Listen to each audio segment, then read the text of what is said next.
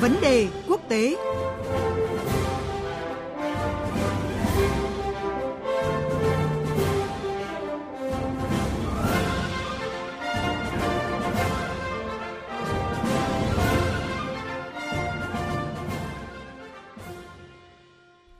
Thưa quý vị và các bạn,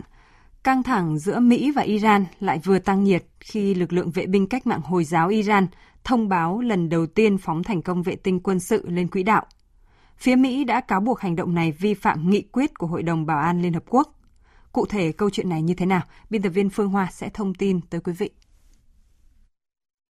Vâng thưa quý vị, thưa các bạn, sau khi lực lượng vệ binh cách mạng Hồi giáo Iran thông báo phóng thành công vệ tinh quân sự lên quỹ đạo, giới chức Mỹ lo ngại là công nghệ tên lửa đạn đạo tầm xa được sử dụng để đưa vệ tinh của Iran lên quỹ đạo có thể được sử dụng để phóng đầu đạn hạt nhân.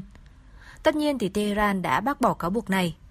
Trong một diễn biến căng thẳng khác thì Tổng thống Mỹ Donald Trump đã chỉ thị cho hải quân nước này khai hỏa vào bất cứ con tàu nào của Iran quấy nhiễu lực lượng này trên biển sau khi 11 tàu của hải quân Iran áp sát các tàu Mỹ ở vùng vịnh mới đây. Vậy Iran tính toán gì khi có những động thái mới này? Còn Mỹ liệu có thực sự muốn tiếp đòn Iran hay không? Khách mời của chương trình là Đại sứ Nguyễn Quang Khai, người từng có nhiều năm công tác tại Trung Đông, sẽ phân tích cụ thể cùng quý vị. À, xin chào Đại sứ Nguyễn Quang Khai ạ. À, xin chào biên tập viên Phương Hoa và quý thính giả Đài Tiếng Nói Việt Nam. À, thưa ông ạ, trong bối cảnh dịch bệnh COVID-19 thì vẫn đang diễn biến phức tạp trên toàn cầu, trong đó có Trung Đông.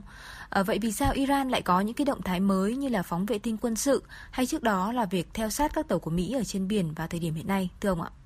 À, quan hệ giữa Mỹ và Iran một lần nữa lại trở nên hết sức là căng thẳng. Trước đây ấy, thì Iran đã phóng ba vệ tinh nhân tạo rồi, nhưng mà đây là lần đầu tiên họ phóng thành công một cái vệ tinh quân sự lên vũ trụ biến Iran trở thành một trong số ít nước có kỹ thuật hiện đại như vậy. Cùng với việc phóng vệ tinh này, ấy, thì Iran đã chế tạo một cái máy bay không người lái hết sức hiện đại, có thể bay ở độ cao 13,5 km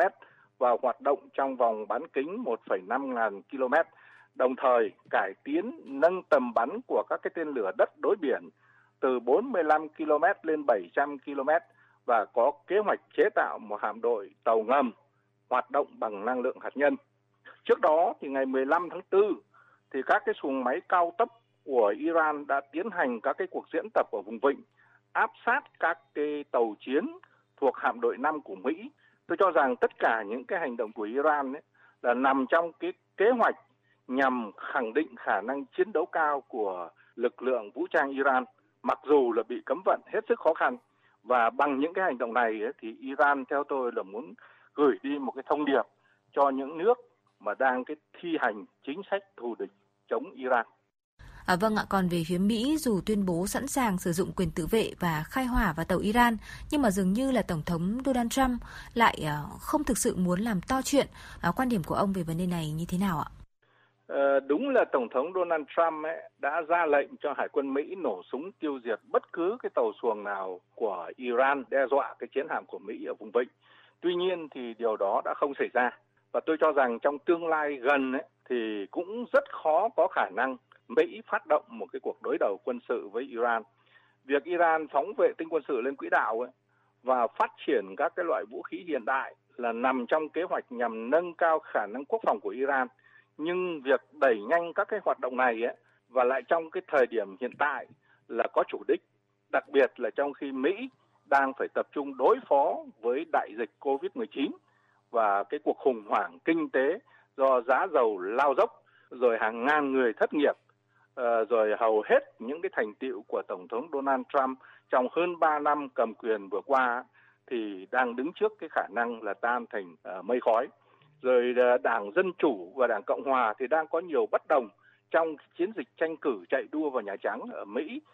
Tổng thống Donald Trump thì cũng đang bị chỉ trích uh, hết sức mạnh mẽ từ các phía về cái sự điều hành yếu kém của ông trong cái cuộc chiến chống Covid-19.